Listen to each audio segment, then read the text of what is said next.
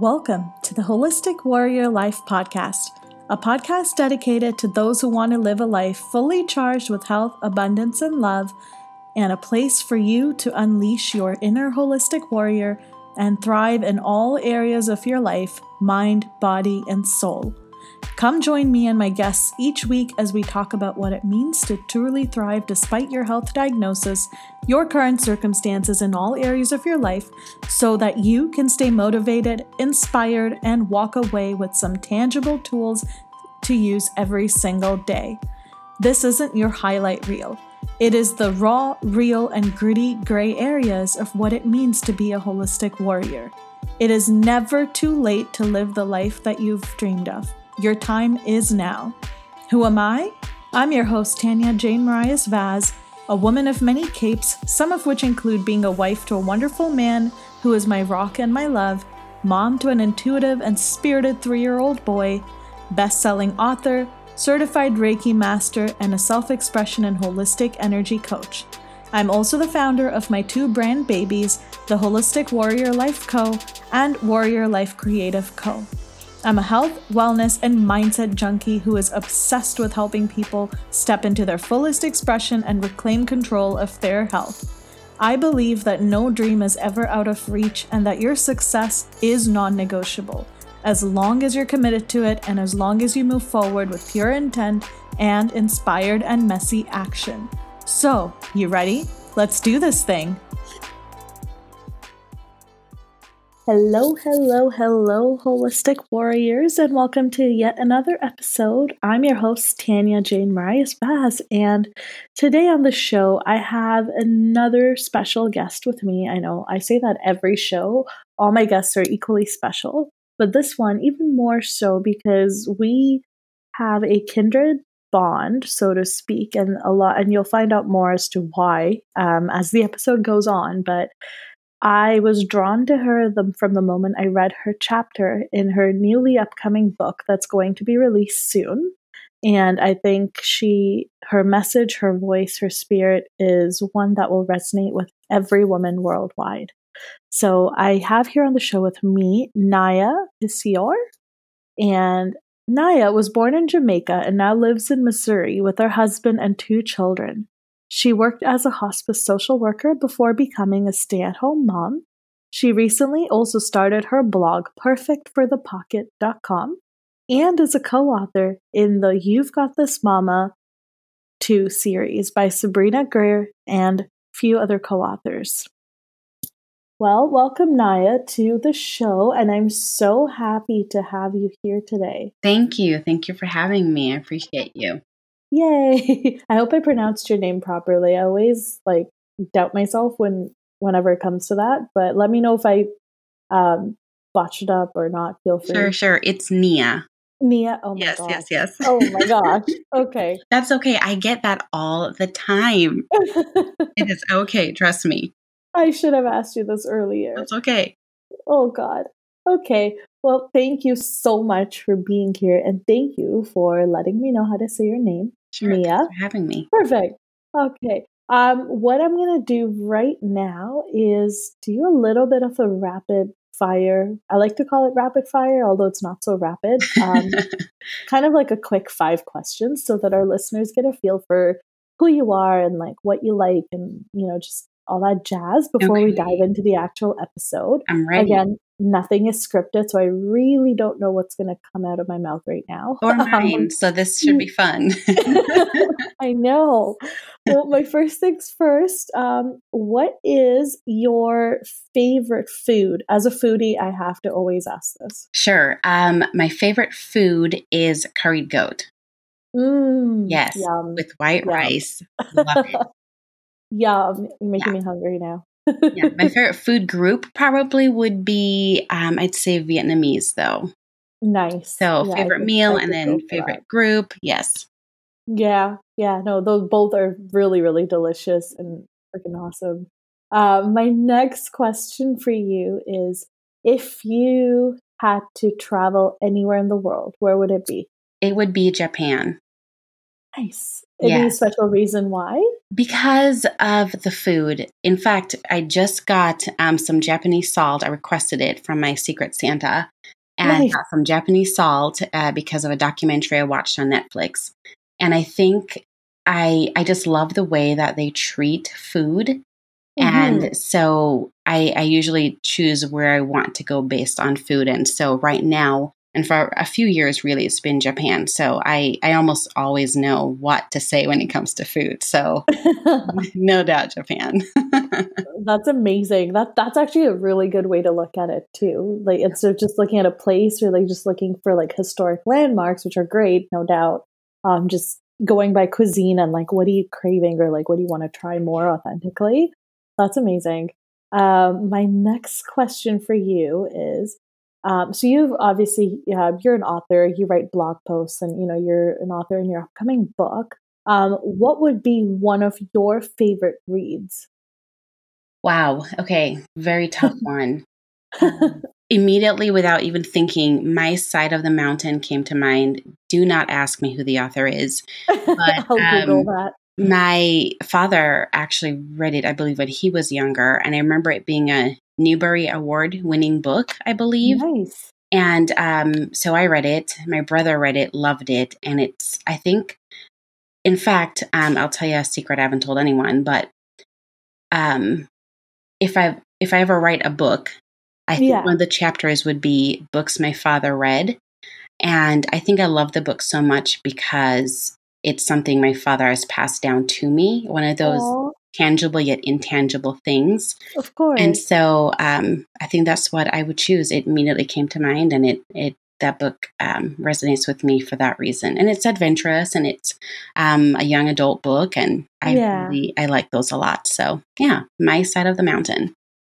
That's amazing. I'm definitely going to have that in the show notes for any of our listeners if they're curious. I always like to ask that question um, just because it's a good way to compile a list recommended by Yeah. uh, our guests. Um, but yeah, awesome. My next question for you is what would you do if you were given a million dollars? Oh man, a million dollars.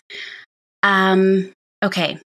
Without thinking too hard, I have actually a, a list on my phone. I love lists. and it is, in fact, I may have it right here. I'll tell you what it's titled. Um, something like If I Were Filthy Rich.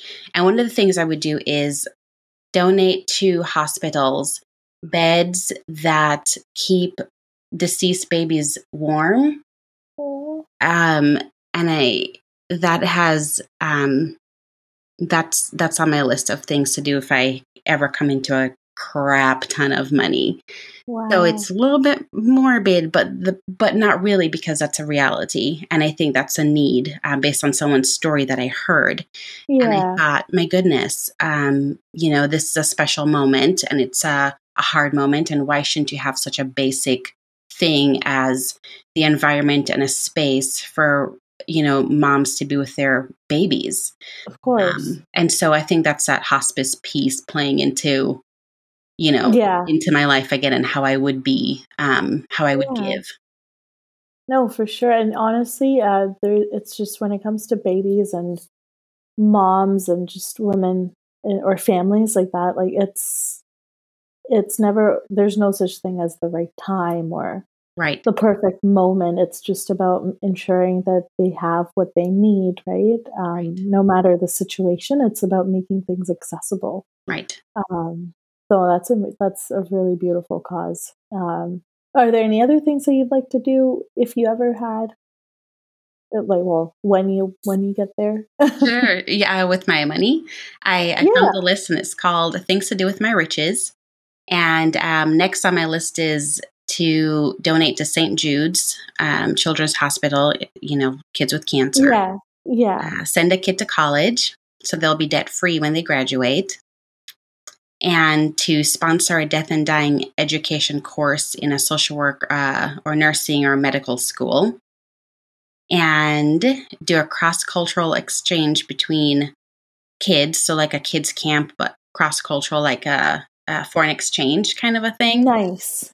and um so kind of along those lines to a youth empowerment camp. So I have lots of plans for when I strike it rich, if that ever happens. I'm just going to put it out there and. Oh, that will. Right? That will. So, if, it's not if, it's when. Um, I will. It, I, I, yeah. I received that.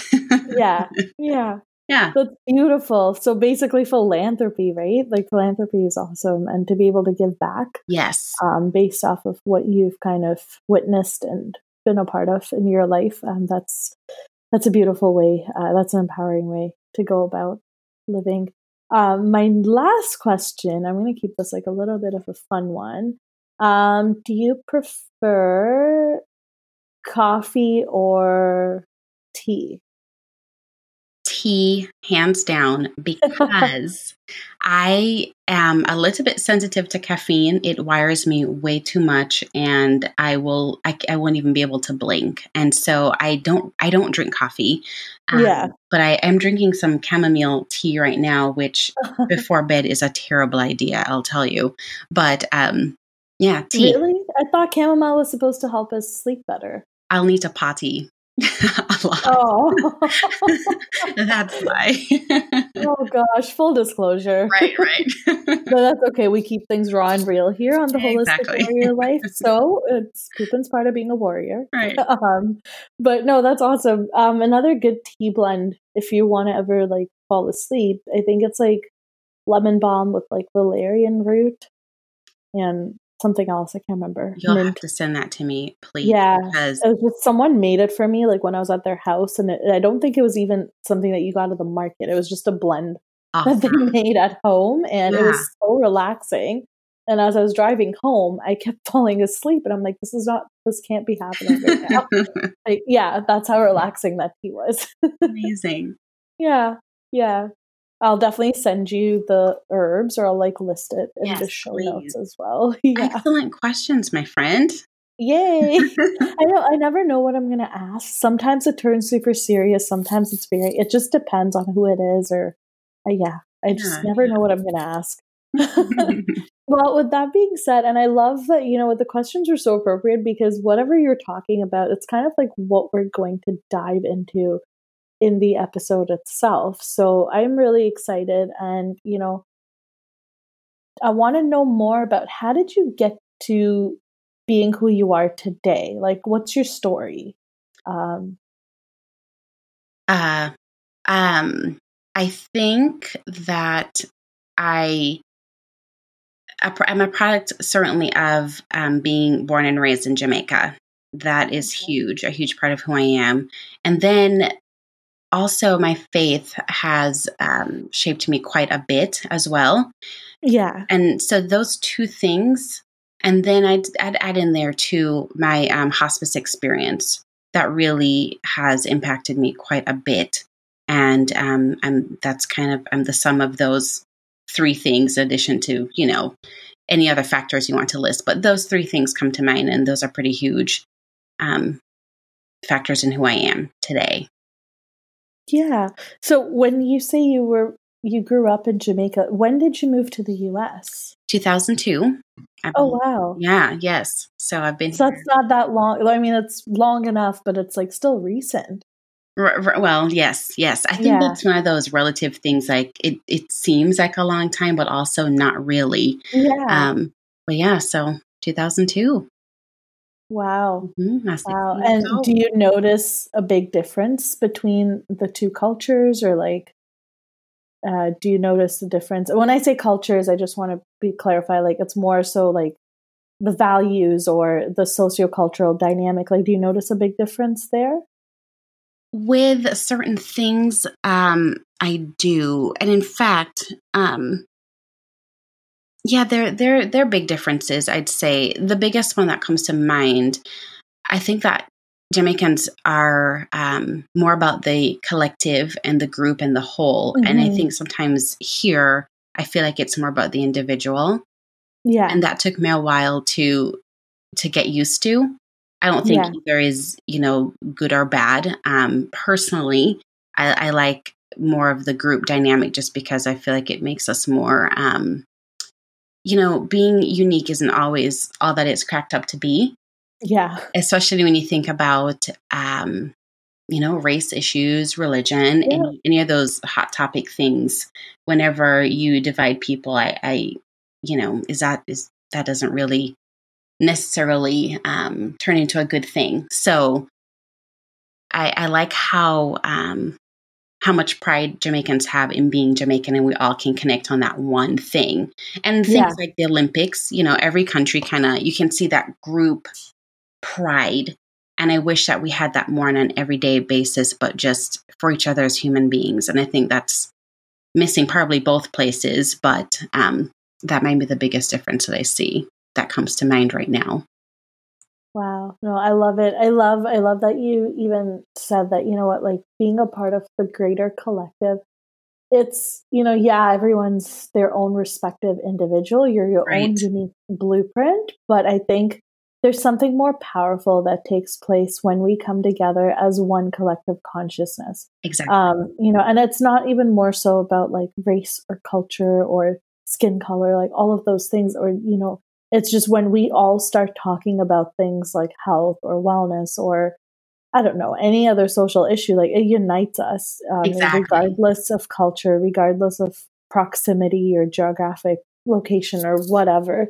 Um, no, that's amazing. And like if we could operate with that at the forefront as opposed to the Every culture being the forefront. Yeah, yes. yeah. I think the world would be a much better place, you know, bit by bit. But sadly, that's a dialogue that will change, hopefully, in the next few, I don't know, generations to come. But I think we're like on that path. Um, I do think most of us, and I, I don't know if it's a millennial thing or like a 21st century thing, but I think a lot of people are geared towards that um, for the most part. I hope so. I do. Yeah. Or maybe it's the idealist in me that's thinking that. Um, oh, gosh. But no, I love that you said that. Um, you know, when so you moved to the U.S. from Jamaica. Um, you know, you, you, obviously you met your spouse here um, yes. in the U.S. I I say here for those of you listening, yes. but like I said, I'm in Toronto, so but I know Nia, so it's just to me everything's here. right, right. yeah, it's, it's right, this weird exactly. thing that goes on in my head, and I'm like, hang on, she's in the U.S. so, um, so you guys met there. Um, when you know you talk actively about your. Sorry, are you asking me when? I'm sorry. Yeah, yeah, you talk actively in your chapter um, about your fertility or your journey with like fertility or infertility, as mm-hmm. you mentioned earlier. Um, could you tell us a little bit more about that? Yes. So I I talk about not always wanting to have kids. So that's the first yeah. thing. Um, yeah. But then when I turned 28, for whatever reason, I suppose it's this biological clock that I wouldn't say every person has, obviously, but um, that just clicked for me. And I thought, oh my gosh, this is what women talk about when they say, yeah. you know, that clock's ticking. And I talked to my husband and he was more receptive. We were at a point where we are like, well, maybe, maybe not, yeah. probably a no. Um, and so we started the process. And um, it, things were not going great and i think i had this this feeling that it would not happen easily. And mm-hmm. so I wasted no time in, you know, talking to my provider, my doctor. And yeah. um, I remember the conversation so clearly when she said, I think you might have PCOS. And I, yeah, I'd never heard of it before. Yeah. And when I said to her, Oh my gosh, yes, she listed a few symptoms. And I thought, exactly how how did you know this yeah. and um and she said yeah i think that's i think that's what you have. Let's do some more tests. And sure enough that's that was a culprit. And um we just kind of followed wow. the process from there. So i had no idea before but when she told me that it explained you know the things i had been experiencing for a while. And um, just having that diagnosis was so freeing but also yeah. it was a beginning of what was to be. An um, interesting and sometimes difficult journey. Yeah, and you know, I'm gonna I'm gonna just pause right there and like go back a bit when you said that you know um, it explains all of the symptoms or like all of what you'd been experiencing. Just for our listeners, could you maybe list or kind of yes, happily. outline what it was uh, that you'd been experiencing? Because it's unique to each woman. Sure, like, sure. So, um, for me, it was hardly any periods at all very irregular. I, I, mean, like maybe a few times a year, and then yeah. they would last for so like two weeks. I was oh, described wow. it as being like first you start off like a, a, nice little jog, then you jump into a sprint, and then you jog some more. Oh, and oh, because you know it, it really lasted so long, and um, and there was the um hair for sure. Yeah that was a huge thing. Um, and I think she mentioned something else too. Oh, it was uh, hair thinning. And yeah. um, so when she mentioned that, I told her, I said, I've been feeling like a teenage boy for so long because I'm super sweaty, super hairy, and just like, you know, feeling not even feminine. And yeah. my blood work came back to show high testosterone as well. And I just thought, oh my gosh, yes, this is why. And um, so that those were kind of my symptoms. Does that answer that question? Okay. No, of course. No, it does. It totally does. And you know what? Thank you so, so much for sharing that. Sure, sure. Um, I really do appreciate it. And you know what? Those are actually some, of those are very similar to, well, actually, those are the exact symptoms that I've had and I still battle from time to time. And it's interesting that you said that because um, a couple of the, like, I've come across other women here um, local in Toronto that have had PCOS, or like when I say had, I'm talking about they still have it, but it's more in remission. Like they've managed to either get rid of some symptoms or manage to like manage those symptoms a bit more actively, um, be it through natural protocols or through like through whatever other routes that they're taking along with um, natural remedies. Mm-hmm. Um, it's interesting to note that it's so different from each woman. Right. Like some like me, I was your classic extreme case of PCOS. Like I have the overweight, I had the abdominal um weight around the midsection. Like I have that still. you yeah, know? Yeah. Um I had the hair growth. I mean like frig since I was 13. Like I remember seeing that first thing come up at 13 and at that time my periods were like 2 weeks long and I hated it. I did not know what the hell was going on right. with me. Right. And then they put me on the pill at 13 and I did it for two days and I'm like, I'm not taking this. But that's just me because I've always hated taking any pills. Yeah. So you don't know any better. And then as you as I got older, I just didn't make much of it. I'm like, okay, I think this is life. Like right. this is the hand that I'm dealt as a woman, so I gotta bear it. you right. Yes. It was pretty awkward, right? Like you're very conscious around like guys and whatever. I just didn't want to be around people.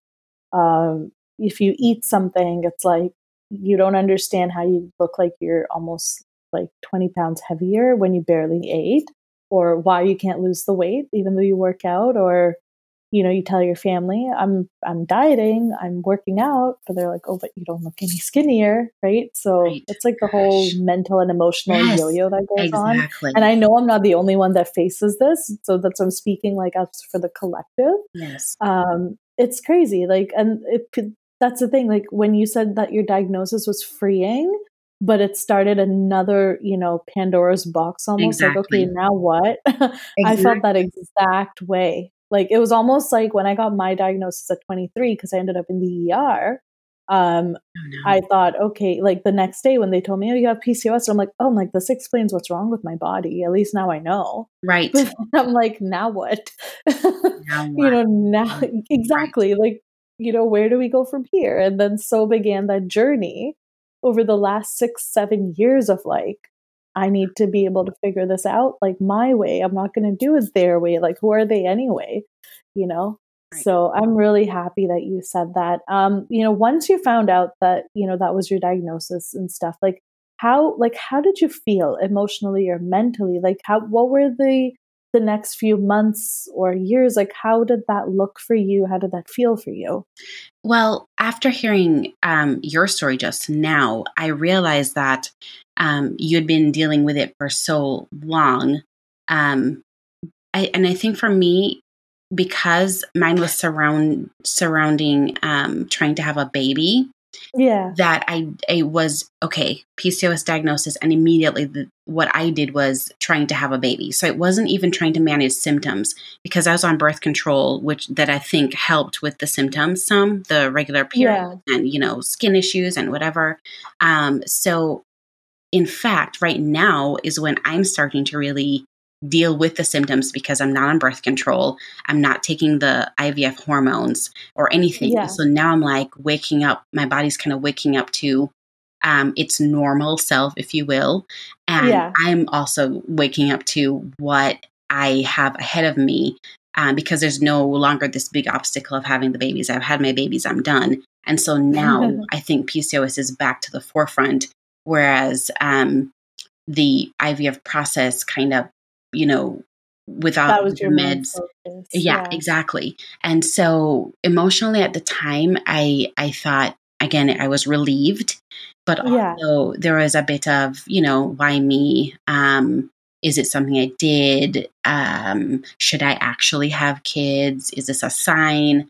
You know, any any number of things that I'm sure other women ask and yeah. question, and there's guilt and there's that whole thing. Um, so right now, I I'm in um, a season of wanting to figure out a good balance for me. I am not yeah. opposed to taking meds, and I know that uh, you, you and I've talked about this before, where I'm like, you know, yes, I'll use meds to kind of balance this out, whereas other women like yourself are on the more uh, natural route, which is yeah. great and fine. In fact, I'm a bit jealous of that. Um, so yeah, I'm I'm trying to come to terms again with who I am yeah. on a physical level, which of course plays into emotions and like um I, what I struggle with the most I think is feeling feminine because um yeah, I really struggle with that a lot with the symptoms that I have. And so that's kind of what I'm working through right now. Okay, wow. And, and you know what? Like I the whole time as you're sharing that, like I'm just, I want to give you like a big, big, big hug all the way from here because no, because like, and that's us explaining this to my spouse earlier. I'm like, when people tell me that they're going through this, or if it's a loss, or if someone's hurting, like it genuinely, like it breaks my heart. Like it, in a not in a I feel sorry for you way. It's more like I just want to hug you and like I just want to help heal you or like yes. I don't know help you feel better like in some way. And you know, thank you so much for being so open and sharing that and you know just being so vulnerable and about your journey and where you are right now, right? Oftentimes we think that oh because I've gone through the treatments blah blah blah it doesn't exist and no, it's not that. Like my symptoms came back after I had a baby. Like some people would tell me, oh, but your symptoms should go away. You had a baby. And I'm like, that's not how it works. Right. Right. I would love for that to be the answer, but that's not how it works. right? right? Like, no, like I, I got laser treatment done eventually, like for my facial hair. And, yeah, you know, that definitely helped. But at the end of the day, like it still didn't it didn't make how I felt internally go away. Right. And like so it was a lot of it was like also mindset work and like more the emotional um, healing, the self worth healing, really the confidence, self esteem. Like, and I mm. find that with a lot of women that I work with, yes. even one on one. Um, you know, I tell them, I'm like, I'm not going to tell you that I can help you get a baby. Like, that's not my job. um, right. You know, that is, you know, it's a combination of, you know, if it's meant for you and all of these other things, right? If that happens for you as a bonus of you balancing your hormones and, you know, being true to yourself, like living your own best life, like being happy for yourself. Right. Right. Great. If it doesn't happen, it's okay as well, as hard as that is to hear. Like, and I, I always drove this in because it's, you're not defined as a woman by your ability to be a mom or not. And I think that's the dialogue that that was the dialogue that annoyed me when I first got diagnosed with PCOS at 23. And uh, I was like, I just honest, quite honestly, all of this just started out of frustration. it just started out of frustration because yeah. I wanted to get people aware about yes. stuff. And yes. uh, so key. Yeah. So yeah. Key. Like it's, you know, you're not, your worth as a woman, your value as a woman is not defined by your ability to be or to birth a child. Yes, giving birth and all of those things, they're great blessings. And honestly, like I've been graced with it and I'm really, really grateful for it. But that doesn't mean that someone else is any less than, you know? And I see some women when they speak that way, and I'm like, no, no, you're a child of God. You have every right to be here. Um, he has a plan, or the universe has a plan for you. Um, child or no child. Right. There's a destiny and there's a higher purpose there in play.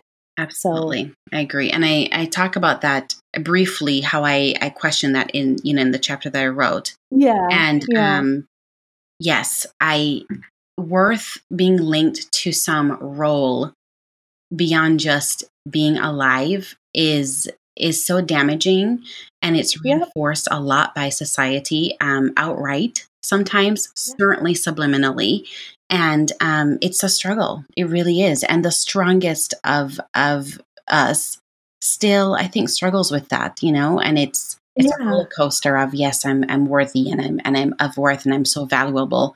And then you have one day that you're just like oh my gosh am i even do i even matter and yeah. that one day, man, can really set you back. And it's a matter of just constantly reminding yourself and reminding each other because you can tell yourself all day long too, but sometimes yeah. to hear it from an outside source is, is important. And again, you can hear it from an outside source, but until you tell yourself, you know, the impact isn't as great. So yeah, wherever the reminders need to come from. And again, that's that collective piece that I talked about that I that I like because it takes more than just you, I think, to get through this. Oh yeah. No, it takes like a whole village, right? Really, like really. I feel like motherhood like you need a village to raise a child. Like I think women need to form a village to help empower each other. And I'm not talking about surface level empower and then go you know shit talk each other behind each other's right. back i'm talking about truly hold space truly like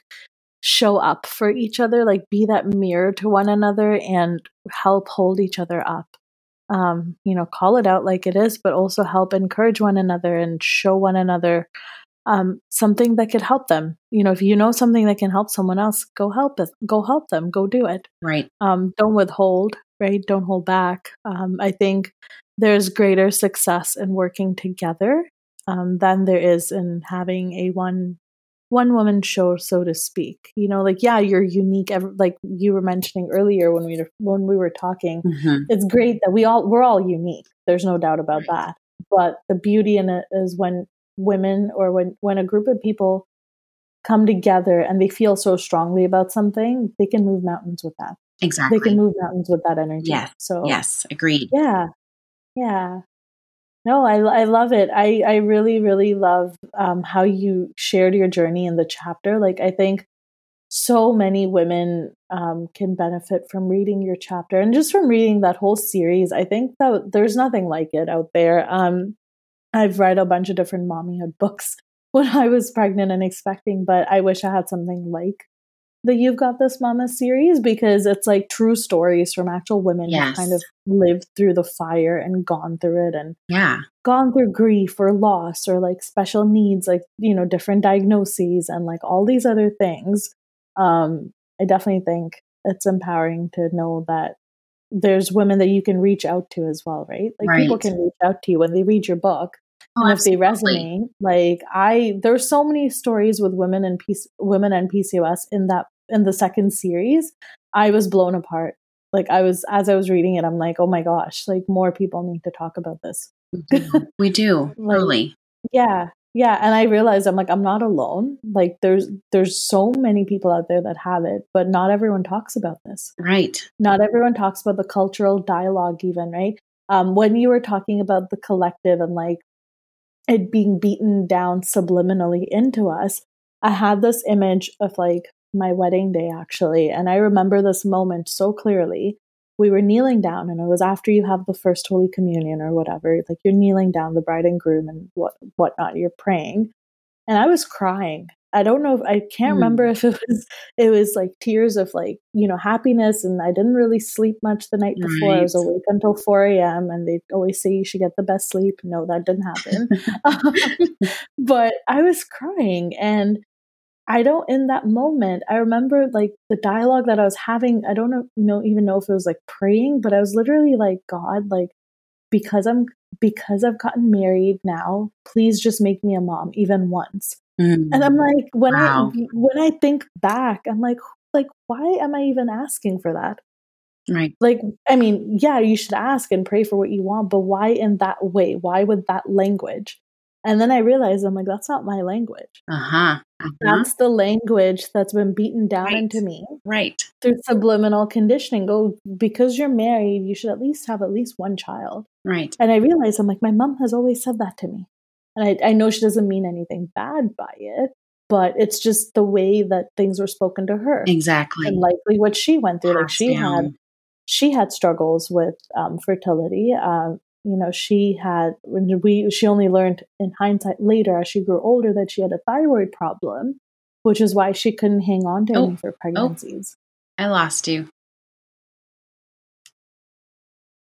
Hello? Oh, there you are. I lost you for a second. Sorry. Oh gosh. Okay. I'm just worried about our recording. Hopefully, it's captured everything. It says recording progress here on my end, so Okay, good. Yeah. Okay. I'm hoping that it's captured everything, but um and this will be part of the episode. it's all raw and real. Right. Seriously, like I just I think to myself, I'm like, I could edit certain chunks out, but no, that's where the beauty is. It's raw, real, real that. time. I do. Yeah. I do. Yeah. But like, you know, I like I, I always wonder, I'm like, why would I have that dialogue?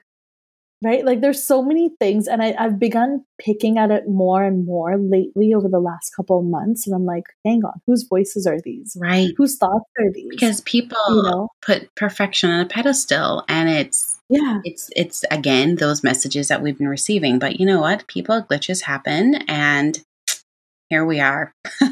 yeah, yeah. You know, like even I remember like I, I told my spouse when I and that we weren't even married or dating at the time. Like I think we he was the first person I saw um right after I got out of the hospital. Hello? Like hello? Oh, yep. Yeah. Sorry. You said you told he her. Was, yeah, he was the first person I saw after my recovery period, like post surgery and stuff from the ER. And I knew that he was the one for me. Like right away, I knew. Mm. And so I told myself, I'm like, okay, I could either tell him that this is what I have as a diagnosis and he can run scared mm-hmm. and that's the end of that. Or I can tell him and he'll stay and, you know, we'll get married and happily ever after. Um, either way, like here it goes. And I I dropped that bomb on him. I'm like, you know, I'm like, this is what I have. I just found out. I'm going to take care of it. You know, I'm going to do my best to take care of it and take care of me. Um, but I think you need to know this before we go any further because I don't want to I don't want this to pop up when we're trying to have kids and then Surprise. it's one of those yeah, you know, especially because I knew about it. It's different if you don't know your diagnosis. Exactly. A lot of the times with PCOS, um, for those of you listening, sometimes it's also post pill PCOS, or like most women discover they have it when they're trying to have children. Right, that was me. Because we yeah. don't, yeah, we don't clue into it, right, until then. Right. So um, a lot of um, times it is a surprise, really. Yeah, yeah, yeah. And uh, he literally looked at me. He's like, "That's fine," and I'm like, "What do you mean?" wow. Yeah. Yeah. He was like, "No." He's like, "That's fine." He's like, "You, you know, like you said, you're gonna do everything you can to be good to yourself and take care of yourself, and everything else thereafter, whether it happens or doesn't happen." And I know he was alluding to children. Mm-hmm. He's like, "That's a dialogue to be had at that point." Right. But he's like, as a human, from your end, you deserve to give whatever you want in life. You need to give that 110% effort. You know, and that's it. All you can do is do your best. Yes. You don't need to be hard on yourself. Just do your best. That's it. Good man. Yeah, I know. he like he really was the driving force or like my cheerleader in my health and wellness journey. Like he would be the bad cop to like a lot of friends and family. When I couldn't say no, to like eating certain things or like staying out late or doing any of those things, he would be the one to enforce the rules. Right. Keep you accountable so, and yeah, yeah, yeah. And I hate him for it in that right. moment. But then I, I knew it was for, it was for my it was for the better. Um, you know, how did which brings me to my next question actually. Um, with you and your partner, like, did you and your partner both, um, did you guys gel well post diagnosis? Like, how did he take that news? And like, how was uh, it? How did you guys find the IVF journey as a couple? We, um, I guess the short version is, and the the end story is that we um, worked really well together, and we became closer, no doubt. Um, yeah. And I mean, oh man, um, we're both pretty logical thinkers. He's an engineer, and um, I just happen to be that way a lot. And so I think that really helped because you can get mired down in the emotional bit. I mean, understandably, but I think just the way with with how we both are, which we're we're generally pretty opposite, but for this, we yeah. were in sync. And um, I asked, you know, hard questions like, "Hey, if we can't have kids, are you still in?" That kind of a thing. Not even a question in his mind, which is great. I know some women aren't that lucky, um, but yeah, we we just went straight ahead together. We did not do a lot of doctor googling at all and yeah. um, we chose a, a, route we wanted to go and you know consulted our healthcare providers and agreed with the plan they had in place and um, asked questions appropriately and got answers and made decisions based on that and so we just kind of tackled it head on together. A lot of times we can be looking in different directions, he and I. Um, you have the yeah. social worker, engineer, you know, kind of polar opposites sometimes. But for this, we were looking in the same direction for sure. And that really helped a lot. So, um, yeah, we we are better for it, and um, I'm I'm grateful for the experience that we had together. It really brought us closer. So I can't Aww. be mad at that. You know, he's a good he's a good yeah. one for sure. No, I'm I'm so and you know what that that that right there makes a big difference too, right? Having the right support system on your journey of fertility or infertility. I'm gonna I'm gonna say both those words because people refer to them um, you know they have different meanings for everyone. But yeah you like having a great support system during that journey absolutely. is huge. It can go a long long long way especially on those days where you know it, it, it can get exhausting. It, it can get exhausting. Like i've never done ivf but i've read so much about it through the you've got this mama books um, through other family friends or through other people that i know that are going through that and it is you know, my own parents at one point considered doing that. Like my own mom considered it wow. when I was, I think I was like seven or eight, and she's like, "This is my last attempt to have like give you a sibling," and I'm like, "Mom, I'm totally fine. I'm an only child. you know, don't need any siblings right now." Um, but I like, you know, it's just it's that whole pressure too, um, and I often wish like I don't think she had the best support system around her while trying to do that, like I, my dad, I don't think was all for it, or he wasn't on the same page, and that makes a big difference. It right. makes a big difference when you and your partner, they don't need to understand you because they never will. Like my spouse, he loves me, like you know, he cares for me. He'll make sure that I have the foods that I need to eat that are hormonally nourishing. Mm-hmm. But when I have my flare ups or my episodes of, you know, depression, during the weeks. Like sometimes it can last weeks, right. um, to be quite honest. And I don't really have the energy to do anything else. Like I don't want to show up online. I don't want to show up for people. Like I just don't. I just want to get out of bed, go to work, come home, right, be there for my kid, and that's it. Like I don't want to do anything else because I just I don't have it in me. Um, sometimes it's like they don't understand it all the time, but he's there um, and he respects that part of my journey. And so having someone there to, that can honor that part of you while you're going through the changes, the hormones, the injections, all of that yes, is huge. It is huge. A support system is key, and I and I have an amazing support system, and I and I say have because I still do, and um, it would it would be a vastly different experience without my support system, which is huge. So I yes, you you make a really good point in bringing that up. The support is key, no doubt whatsoever. Yay. And like with that being said, like I think men need that support too because it's their journey as well, right? Like yes. it's I think and I, I want to call that out for what it is because often as a society we look at like we look at fertility and like infertility, all of that as something of a women's, women's issue. issue. And I'm like, it's yep. not a woman's issue only. It's a couple's issue. It's, you know, one in eight I think the stats are something like one in eight couples North America wide battle with infertility and about 1 in 20 worldwide battle with infertility. Yeah, that's a and big number. I mean, that I know. Huge. I know. I know. Yeah. It's actually it it blows my mind when I look at those those numbers and for those of you wondering where I get these numbers from, like just google infertility.org. That's the World Infer- Infertility sites on World Infertility Day. Like I think it's coming up actually in a couple weeks. Um, you'll see that there um, yeah, it's a pretty astounding number. And men go through it too. Men go through their own journey, men go through their own changes hormonally, and men's health also matters when it comes to the fertility and infertility quotient. Sometimes it's not always women. In fact, yes. um, and I, I think too that um, in, and this is something that I picked up on in hospice, I think that being the one on the outside of the diagnosis can be so difficult because you struggle with helplessness.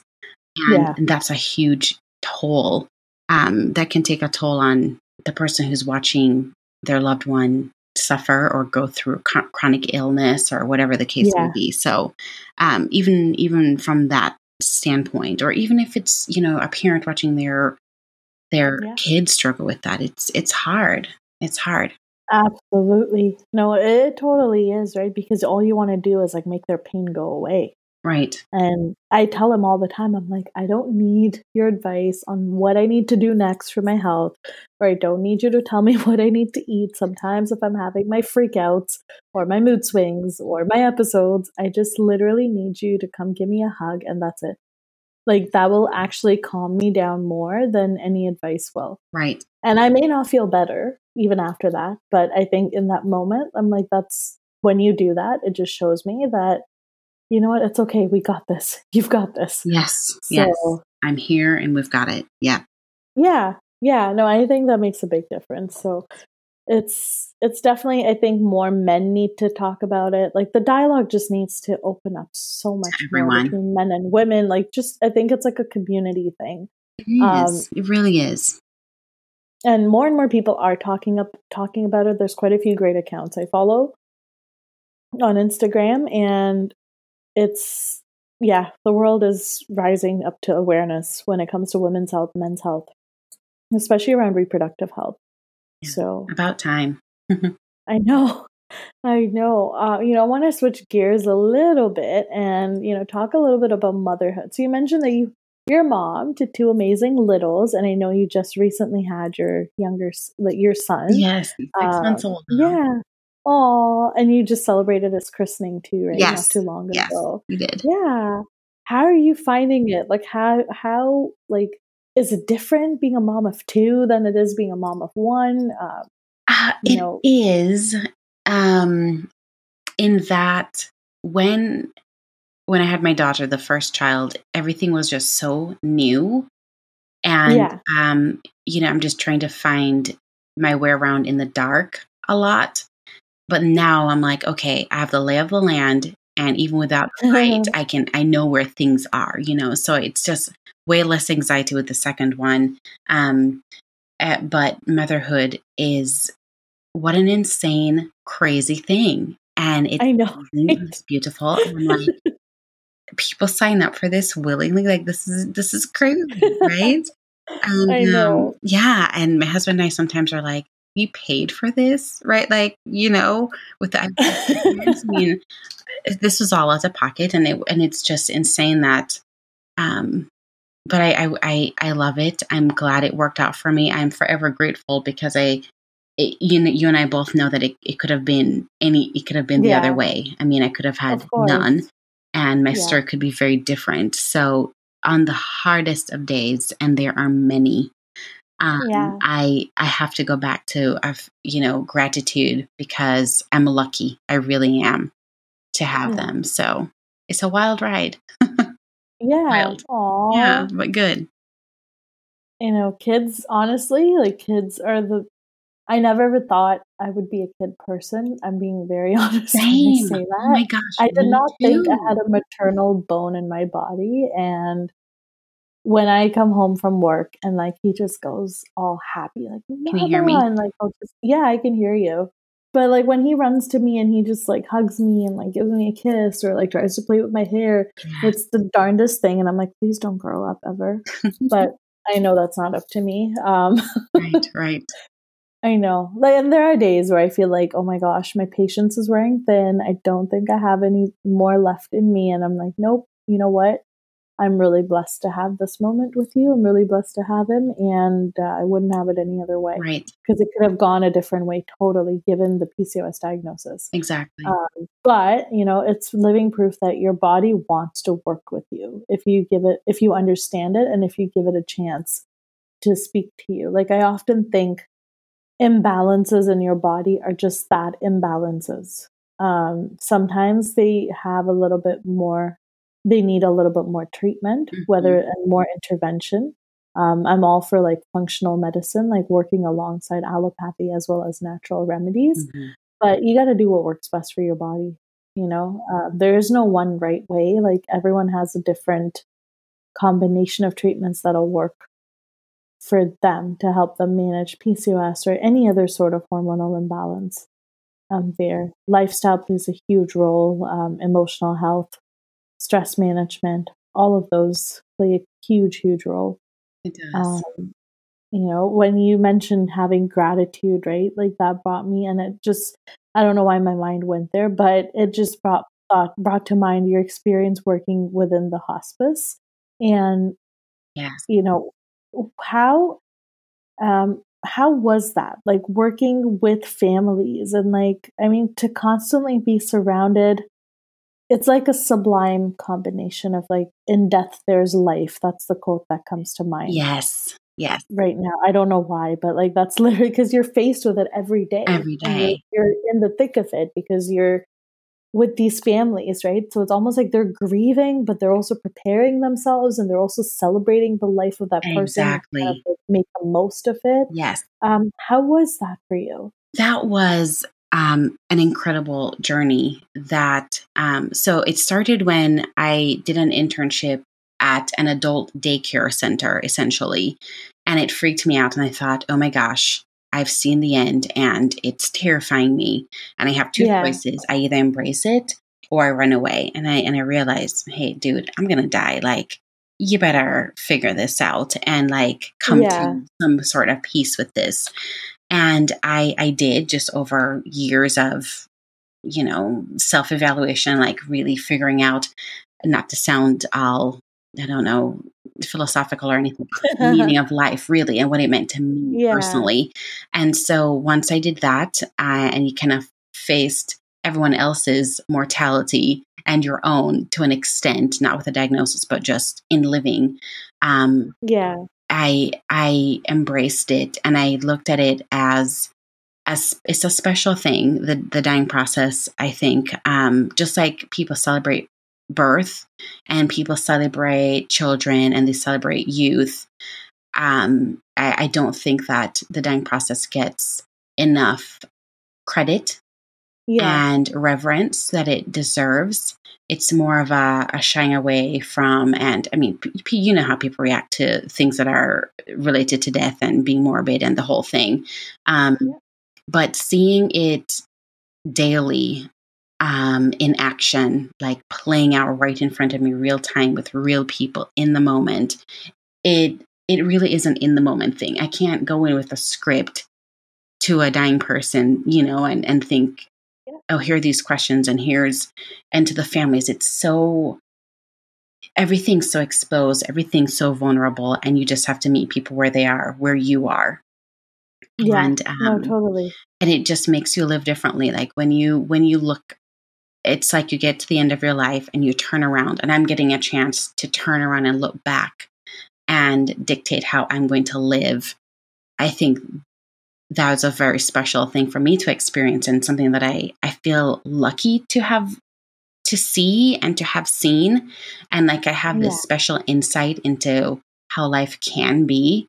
And so when the IVF thing came up, it was like, okay, um, on your deathbed, what do you want this to have looked like?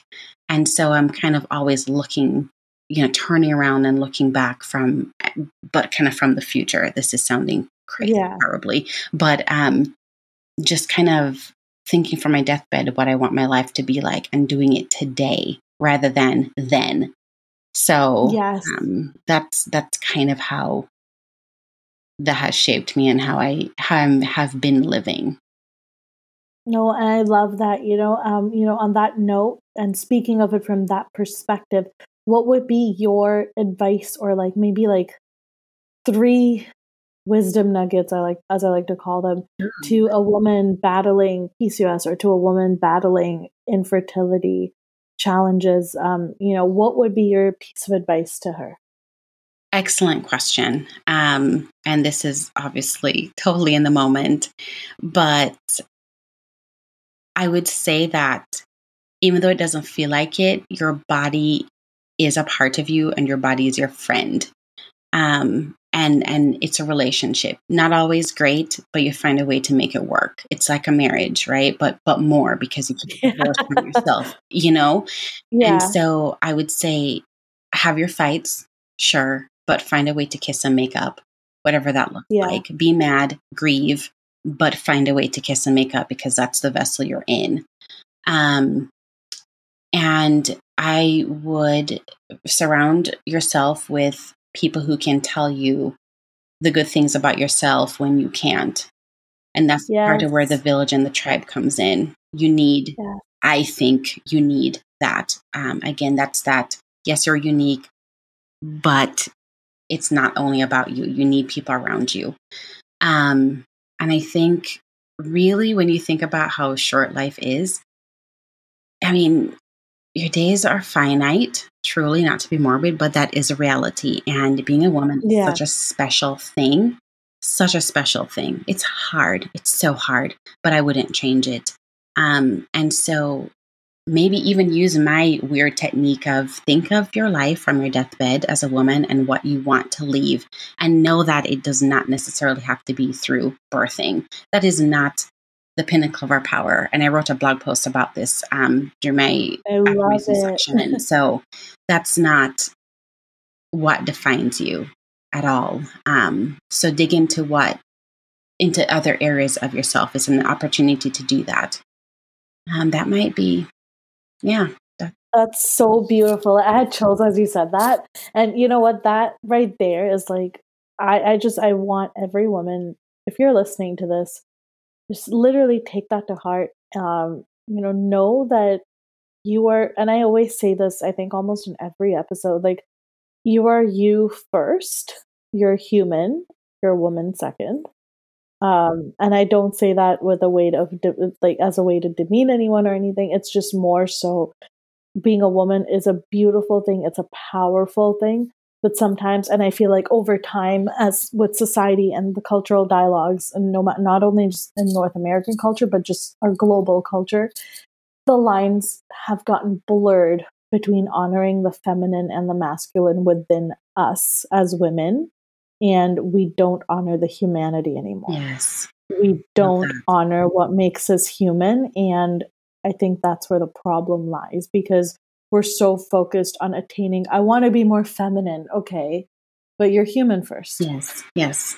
there's more to what makes you who you are than the way you look Truly. or the way you apply makeup on your face or if you don't apply makeup that's fine too like you know there's so much more to you as a person um, you know there's the way you laugh there's the way you express yourself there's the things you love to do Absolutely. the foods you love to eat the places the people like you know and that's the identity right like when those titles are stripped away and i think i said this in like another guest interview that i was on um, when all your titles are stripped away mom wife girlfriend friend woman like who are you Yes. Yes. you know Exactly. who are you what defines you what is the vision of your life that you have for yourself Right. uh, right. you know i don't know that i always, I didn't even know if I wanted kids, but I didn't even know if I didn't want kids, you know?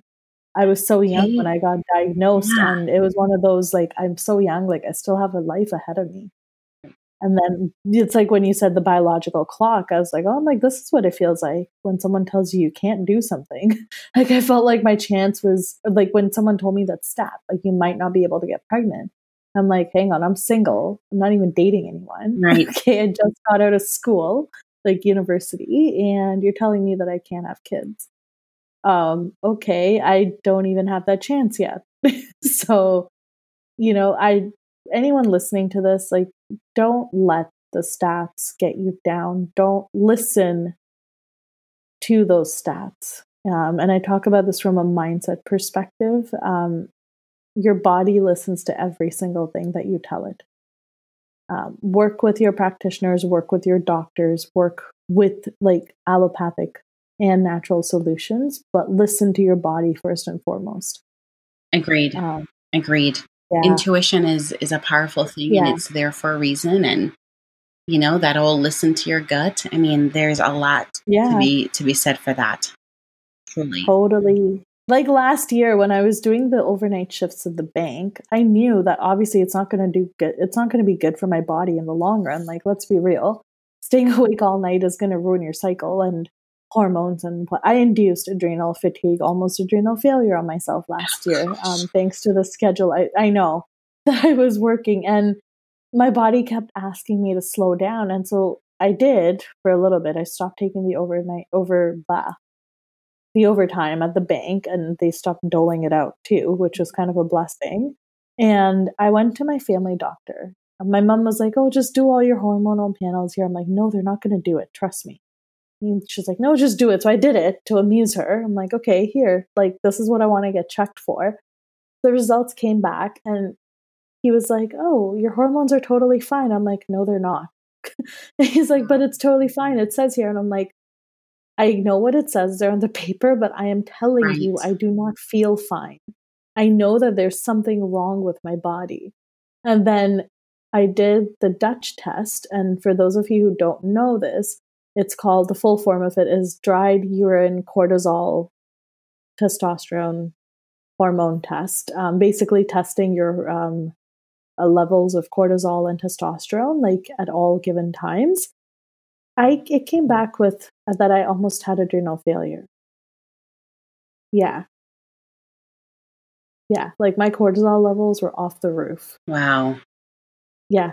Yeah, my testosterone was at an all-time high. It was just crazy. Yeah. yeah, like I was hormonal, I was suicidal last year, not once but twice. Oh my um, but I know that it was also partly because of the fact that it just skews your hormones when you are not living in alignment with yourself, it skews up your hormones. When you're not sleeping all the time in the night, when you're not living the lifestyle that you know works for your body, it skews up your hormonal levels. Add to that, you know, whatever else you're going through. Right. And that's in addition, you're stress. right, in addition to everything yeah. else. Yeah. Yeah. Yeah.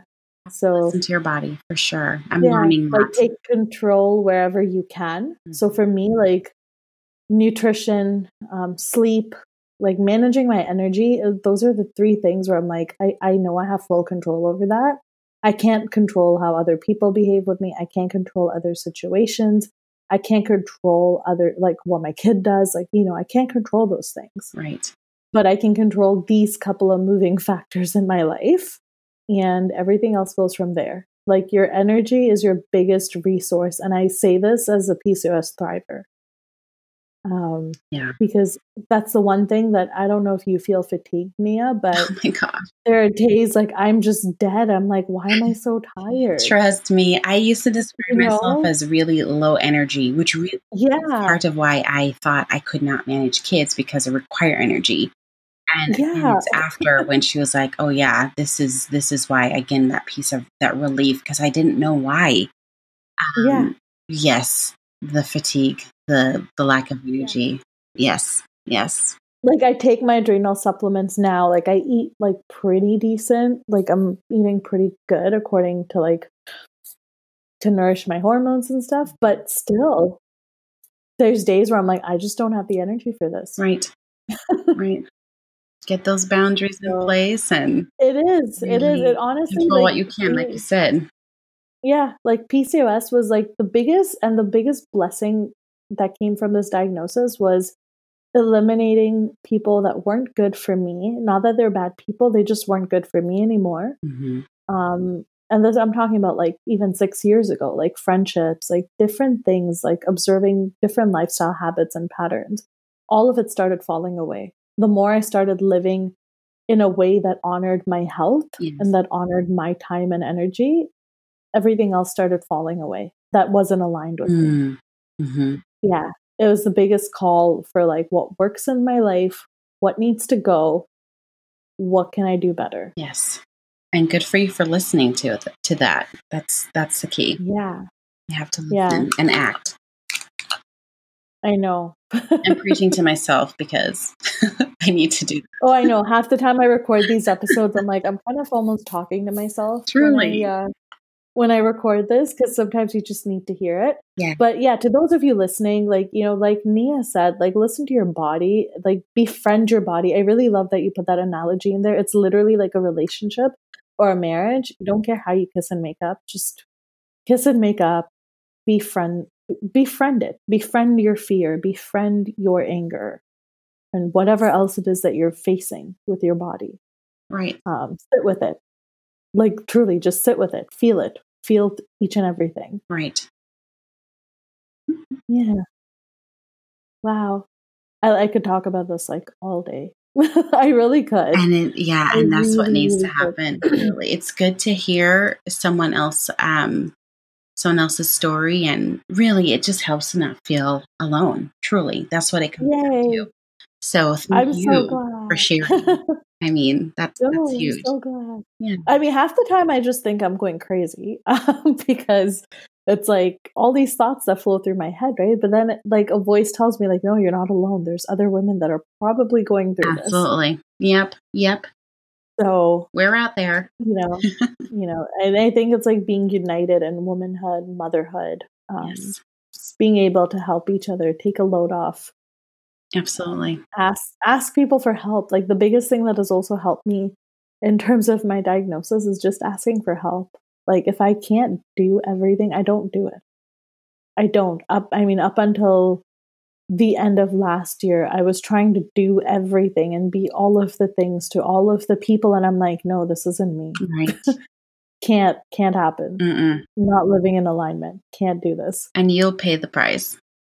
Oh yeah, I did. Not I paid the price and it's not good. right. Right? Like burnout's real. Um Is mental and emotional health is real like you you know when you feel burnt out when you feel exhausted you're not going to focus on stuff you're going to be a grouch to everyone i was a raging bitch to people i really those was like, days.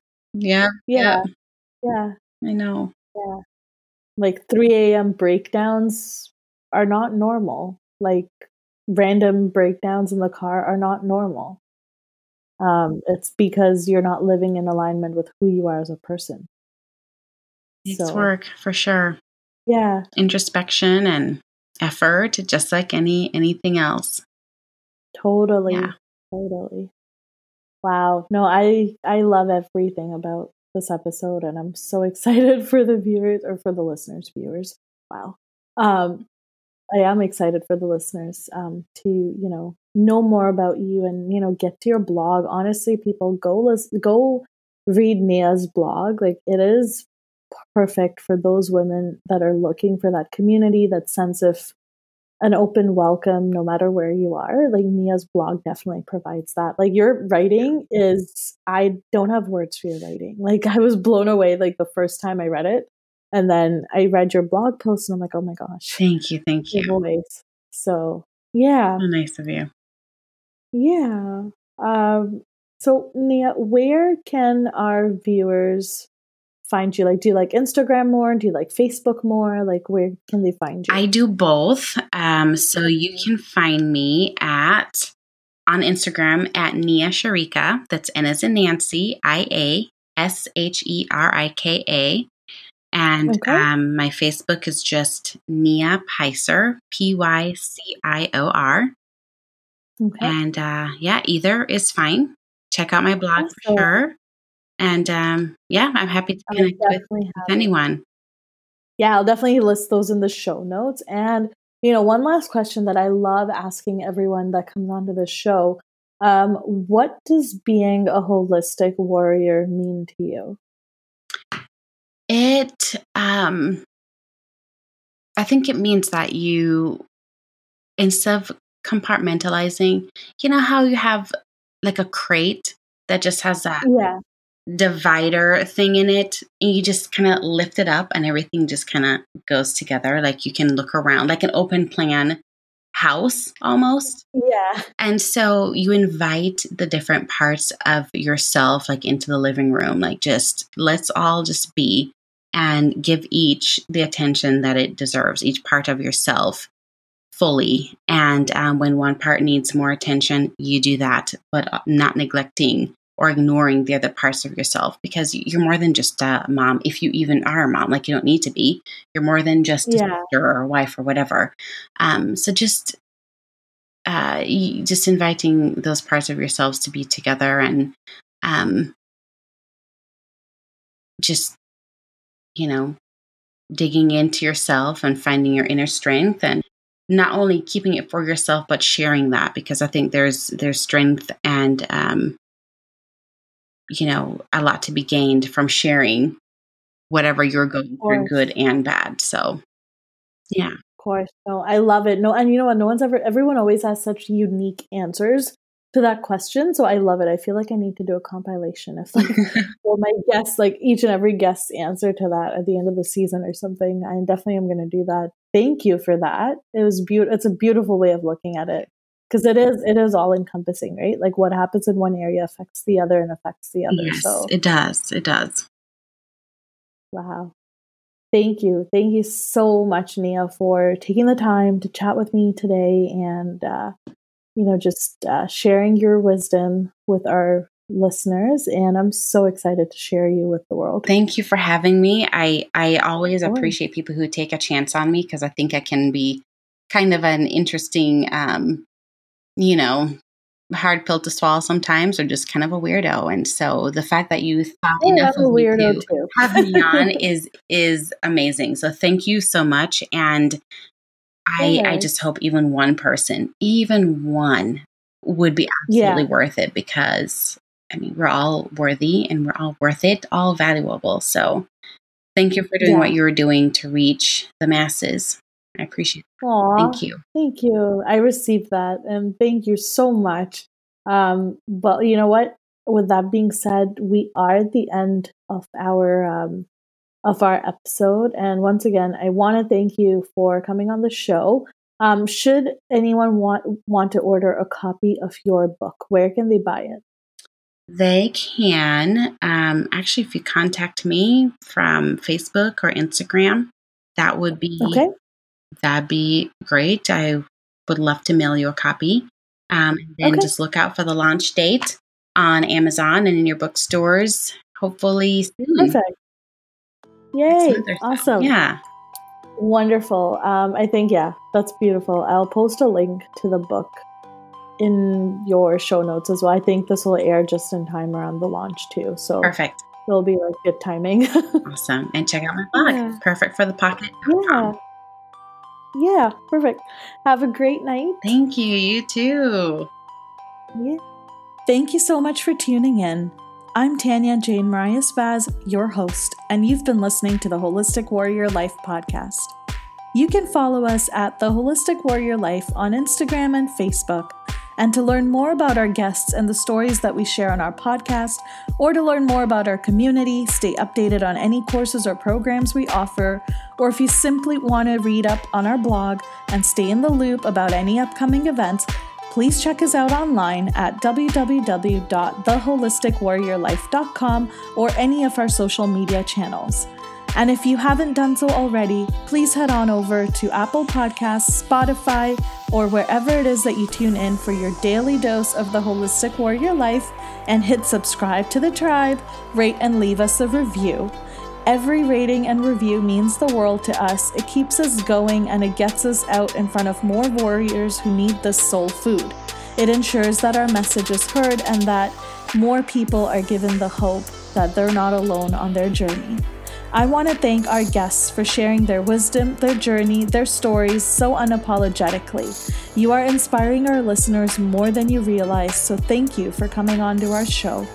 And to our listeners, I want to thank each of you for tuning in week after week, for giving us the honor to speak life into you, to motivate you and inspire you, and to show you that you're not alone.